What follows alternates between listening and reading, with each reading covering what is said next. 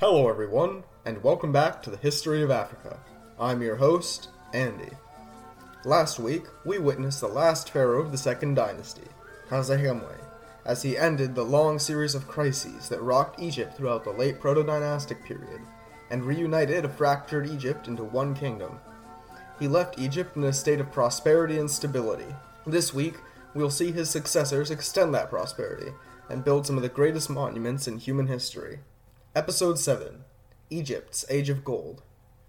So, if you're a big fan of Egyptian history, you've probably heard of the three kingdoms before the Old, Middle, and New Kingdoms. These kingdoms represent times when Egypt experienced a long period of great prosperity and stability, when innovation in culture and crafts were flourishing. However, records from the Old Kingdom, especially its later dynasties, are pretty sparse. For this reason, most of what we know about Old Kingdom pharaohs comes from their buildings and statues, and their political activities remain somewhat obscure by comparison. Khasekhemwy's death is usually regarded as the beginning of the Old Kingdom period. In the last episode, we learned that Khasekhemwy died at a surprisingly young age, ruling for only 12 years. His son, Djoser, was only a small child when his father died, so as was customary, the boy's mother, Nemetop, acted as regent while the boy pharaoh grew up. Now, I'm sure some of you are wondering why Djoser is considered the start of a new dynasty. I mean, he's the son of the last pharaoh, so shouldn't he be in the same dynasty as that pharaoh? Well, the Egyptians actually viewed family ties a little bit differently than how we view them, as they saw them as flowing through the mother's line, not the father's. This also explains why incestuous marriages were so common, as marrying your mother or sister was seen as the only way to truly preserve the dynasty. So, while Djoser was the son of Khasekhemwy, he was seen as being from Nemetop's family line, and since she wasn't part of the second dynasty, neither is Djoser. Anyways, Nemetop enjoyed nowhere near the power of previous motherly regions. Unlike Neithhotep and Merneith, her name does not appear on any royal serekhs, and she is not listed on any king's lists. This exclusion indicates that Nemetop never truly held much royal power, and really only filled the role of assisting young Djoser with his religious duties, while the bureaucracy handled the earthly matters. The boy rarely left Memphis, and lived a comfortable, privileged lifestyle in the royal palace. When he came of age, he ascended to the throne of Egypt. Throughout his reign, Djoser would permanently live in Memphis, becoming the first pharaoh of united Egypt to permanently reside in the capital city at pretty much all times. Djoser's first task as pharaoh involved the long-time enemies of ancient Egypt, the Euneti. These Middle Eastern nomads were expert archers and often caused trouble for Egyptian settlements near the Sinai Peninsula, and even raided merchant caravans that crossed between Canaan and Egypt. Between these people and the Egyptians were perpetually tense as a result, with multiple pharaohs of the first and second dynasties leading expeditions into the Sinai to pacify them. Djoser ordered the creation of another one of these military expeditions to crush the Euneti. The expedition was a success. However, during this military expedition, some Egyptian soldiers noticed that the region had an abundance of valuable minerals, including valuable luxury stones like turquoise and dolomite, but most importantly, copper. The Old Kingdom Egyptians, copper was everything. They farmed, built, and fought with copper tools. Therefore, with the discovery of copper, Djoser knew that this region was too valuable to let go. Instead, he converted the expedition into a more permanent military occupation, with prospectors and miners joining the soldiers. The Euneti were never mentioned again in Egyptian records, likely fleeing from this invasion never to return, or perhaps massacred by the invading Egyptian army. With security ensured in the Sinai, Djoser's eye turned to domestic policy. To assist him in this field, he enlisted a man named Imhotep. Imhotep was an important bureaucratic official who wore many different hats, from head of the royal shipyard to head masonry overseer. He never technically held the title of vizier, as he was a commoner, and that position was reserved only for royal family members. But he held all the power and prestige that the position implies. Imhotep was something of the Da Vinci of ancient Egypt, a Renaissance man in the truest sense of the word. Imhotep's foremost interest was in medicine, which might explain why he became so close to the pharaoh. Speculating, I think it's likely that Djoser, one of his loved ones, came down with an illness, and that Imhotep was the physician who cured them of this disease. Or perhaps Djoser just recognized his talents from afar and gradually promoted him over time. He would become a chief advisor of the pharaoh in matter of state, arts, architecture, and religion. In one ancient Egyptian folk story, Egypt is hit by a famine due to a lack of floods from the Nile. Djoser immediately turns to Imhotep for advice, who instructs the pharaoh on the proper way to conduct sacrifices for Khnum, the god of the Nile, and thus alleviates the famine. The story of Djoser's famine is apocryphal, as it was first recorded thousands of years after his reign. But I think it accurately reflects something about the amount of influence that a man like Imhotep had in religious matters. Remember that Egypt had just come out of a major religious transformation at the end of the Second Dynasty, and that the cult of Set was still an influential faction within the Egyptian priestly class. The previous pharaoh, Khasekhemwy, claimed descent from both Set and Horus during his reign, as means to alleviate the tension between the two factions, and there's some evidence that Djoser continued this practice during the early years of his reign. However, it seems that Djoser abruptly ended the official veneration of Set, a decision that may have been influenced by Imhotep. Set would remain an important god in the Egyptian pantheon, but his status as an equal to Horus was vastly demoted. The trust and respect that Imhotep enjoyed is exemplified most by Djoser's decision to let him design the pharaoh's tomb. Typically, as had been the case after Den started the practice, pharaohs would design and begin construction on their own tomb while they were still alive, and would then entrust their successor to finish the proper rites and burial practices. Egyptian funerary practices were incredibly precise, and a small mistake in burial or construction of a tomb could result in the pharaoh not being able to experience the afterlife. Therefore, it's very telling of Djoser's trust that he instructed Imhotep to design and build his tomb. Clearly honored by this decision, Imhotep set out to design the most ambitious and magnificent tomb Egypt had ever seen. Prior to Djoser, all pharaohs were buried in a very specific type of tomb, called a mastaba. A mastaba is essentially a big cube made of mud bricks with a flat roof and sides that slope slightly upwards. In an earlier episode, I asked you to envision essentially a small pyramid with its top third sliced off. The point of this structure was to act as essentially a cap on the pharaoh's tomb, to protect those buried inside from the elements and from grave robbers. Throughout the first and second dynasties, these mastabas had gradually grown and shrunk in scale, but all largely followed the same plan. Some previously ambitious pharaohs of Lower Egypt had experimented with the design of stacking two or three mastabas on top of each other, but were mostly unable to build these projects at any grand scale due to the poor economic state of Egypt limiting the resources and labor at their disposal. Due to the good economic conditions, however, Imhotep had a near limitless amount of resources at his disposal, and his ambitious design would completely turn Egyptian tomb building techniques on its head. In order to showcase the grandness of the pharaoh Djoser, Imhotep figured that one mastaba was simply insufficient. Rather, he envisioned Djoser receiving not one, but many distinct mastabas stacked on top of each other. This would result in the creation of a large, pyramid shaped structure with six distinct layers each one slightly smaller than the previous. Work on this massive project started in Saqqara next to the great enclosure built by Khasekhemwy. Unlike previous mastabas, built with mud brick, Djoser's tomb covered the mud brick interior with a shell of quarried limestone blocks transported on a massive system of rollers. With a total volume of 330,000 cubic meters, the monument, now known as the Step Pyramid of Djoser, was unprecedented in scale and splendor during its time of construction. Apparently, it was also incredibly well constructed, with the majority of the structure remaining intact to this day. I'll be posting pictures of the Step Pyramid, and all the other pyramids that we mentioned today, on our associated blog if you'd like to see it. The pyramid was surrounded by a large complex of necropolis buildings, where a small legion of priests would have conducted Djoser's funerary rites. The buildings in this complex are arranged facing north so that they could face the North Star. Stars were an important symbol in ancient Egyptian religion, as they were eternal, and thus facing the stars would allow the pharaoh to join these eternal symbols in the sky during the afterlife. When he eventually died, Djoser's body was buried in a deep maze of catacombs that stretched for over six kilometers.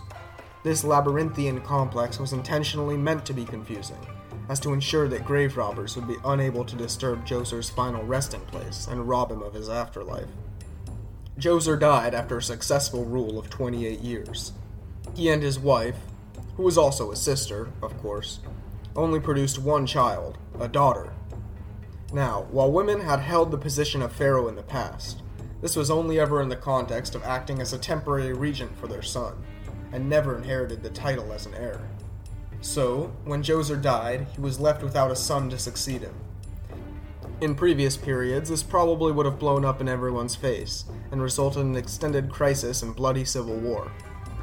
However, attesting to the state of stability of Egypt at the time is that rule passed peacefully to his brother, Djoser T. Djoser T was already fairly old when he took the throne, and therefore he only ruled for about six years. Little is known about the actual events that transpired during his reign.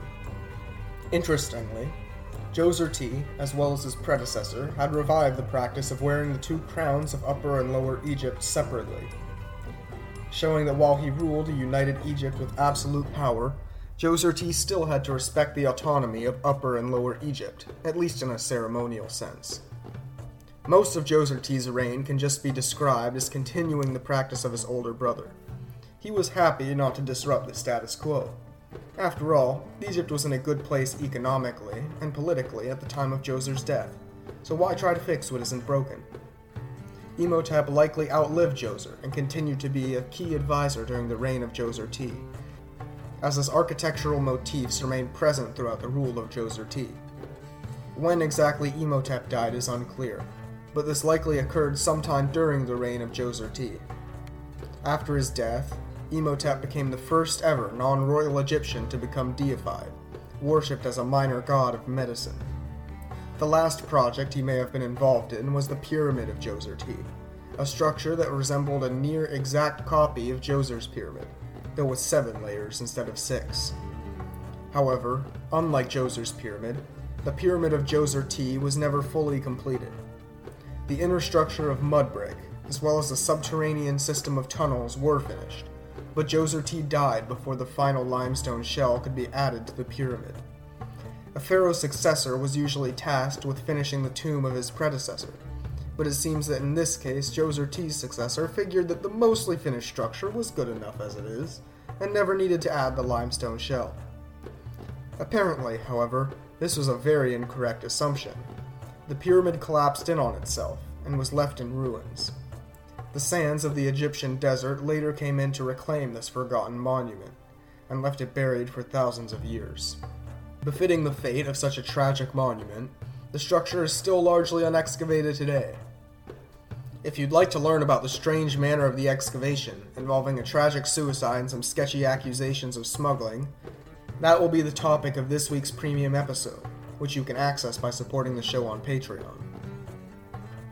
Anyways, Djoser T was succeeded by a man named Sanacht. Sanacht's relationship with Djoser T is unclear. Due to the shortness of his reign, however, we can assume that he took the throne at a relatively old age, implying that he was most likely the brother of Djoser and Djoser T. Sanacht, like Djoser T, was a close follower of the status quo, not doing much during his short reign to stand out from his brothers. Really, the only unusual thing about Sanacht's reign was Sanacht himself. Unlike his reign, Sanacht was not short, towering over his peers at 6 feet and 1 inches tall. That height isn't particularly impressive to us today, but for the time it was absolutely massive. Compared to the average height of the time, this is the equivalent of 6 feet and 8 inches tall. So, to an ancient Egyptian peasant, Sanacht's reign was like having LeBron James as king. Anyways, due to the shortness of his reign, Sanacht never had time to build himself a pyramid, instead settled on living his afterlife in a large mastaba built outside of Abydos. Sanacht was succeeded by his son, Huni, also known as Khaba, the last pharaoh of the third dynasty. Huni enjoyed a rule of considerable length. He was the first pharaoh since Set to considerably expand the bureaucracy, appointing a vizier and delegating much of his local authority to nomarchs. As with previous rulers, the decision to delegate power to the bureaucracy and local leaders increased the efficiency of the Egyptian state. Egypt enjoyed a long period of peace and prosperity under Huni's rule, with many large building projects being erected during his reign. One of these building projects was the expansion of a small rural settlement near the border of Upper and Lower Egypt into a major city, Het Neset. He also pursued a project of building small step pyramids throughout the nomes of Upper Egypt. These micro-pyramids were not used as tombs, so their exact purpose remains a mystery, with the most popular theory being that they were used as places of worship. Huni also pursued a project of shoring up Egypt's defenses on its southern border. The southernmost major city of Egypt, Nekhen, proved to be effective as a border city in stopping Nubian raids in the past. However, Egypt also controlled several small settlements south of Nekhen until the First Cataract, which the Egyptians had a hard time defending. Huni had to choose a new location further up the Nile to garrison Egyptian soldiers if these settlements were to be protected from Nubian raids. He chose a strategically important location just north of the First Cataract, an island in the Nile River known as Elephantine, close to modern Aswan. Elephantine's geography made it difficult to attack from the land, and allowed the Egyptians to control what flowed up and down the Nile. Finally, in order to protect the already naturally defensible position, Huni commissioned the creation of a series of fortifications to protect the garrison at Elephantine. These forts would serve as the border between Egypt and Nubia throughout the Old Kingdom period.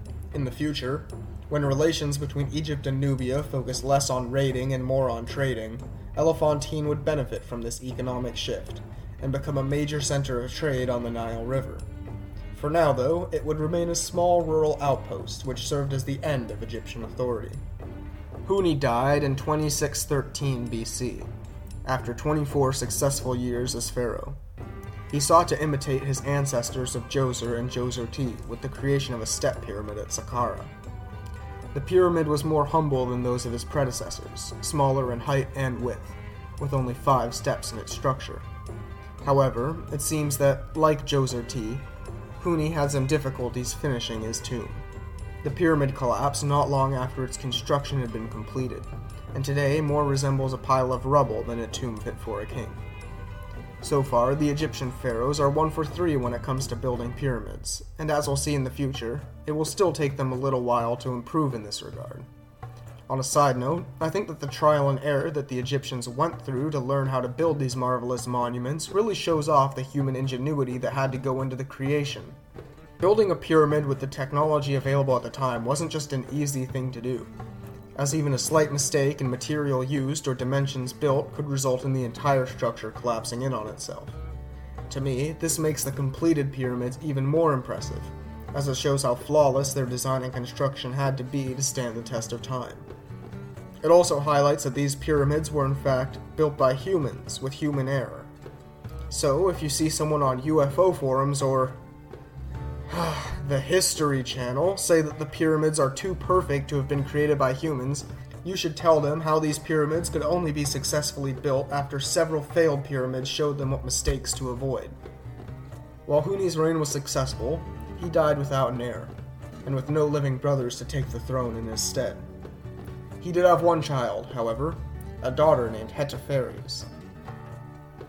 His daughter married a nomarch from Khmunu, a city near the border of Upper and Lower Egypt, named Sneferu. Now, a son in law taking over as pharaoh was viewed as completely illegitimate, and in a less stable era, it probably would have provoked a civil war, or at least a few rebellions. But, in a testament to just how far Egypt had come since the Second Dynasty, Sneferu's ascent to the throne was largely uncontested. With Sneferu on the throne, the Third Dynasty came to an end, and the Fourth Dynasty would somehow bring Egypt to even higher heights during this golden age. Join us next week when Sneferu and his descendants rule the Old Kingdom during its absolute zenith and build the Great Pyramids of Giza. Thank you for listening to the History of Africa podcast. If you like the show and the free education we provide, then I'd encourage you to support the show. This can be done by a monetary donation to our Patreon, which can be found on our website, historyofafricapodcast.blogspot.com. by giving the show a review on iTunes or by sharing the podcast to anyone who you think might be interested.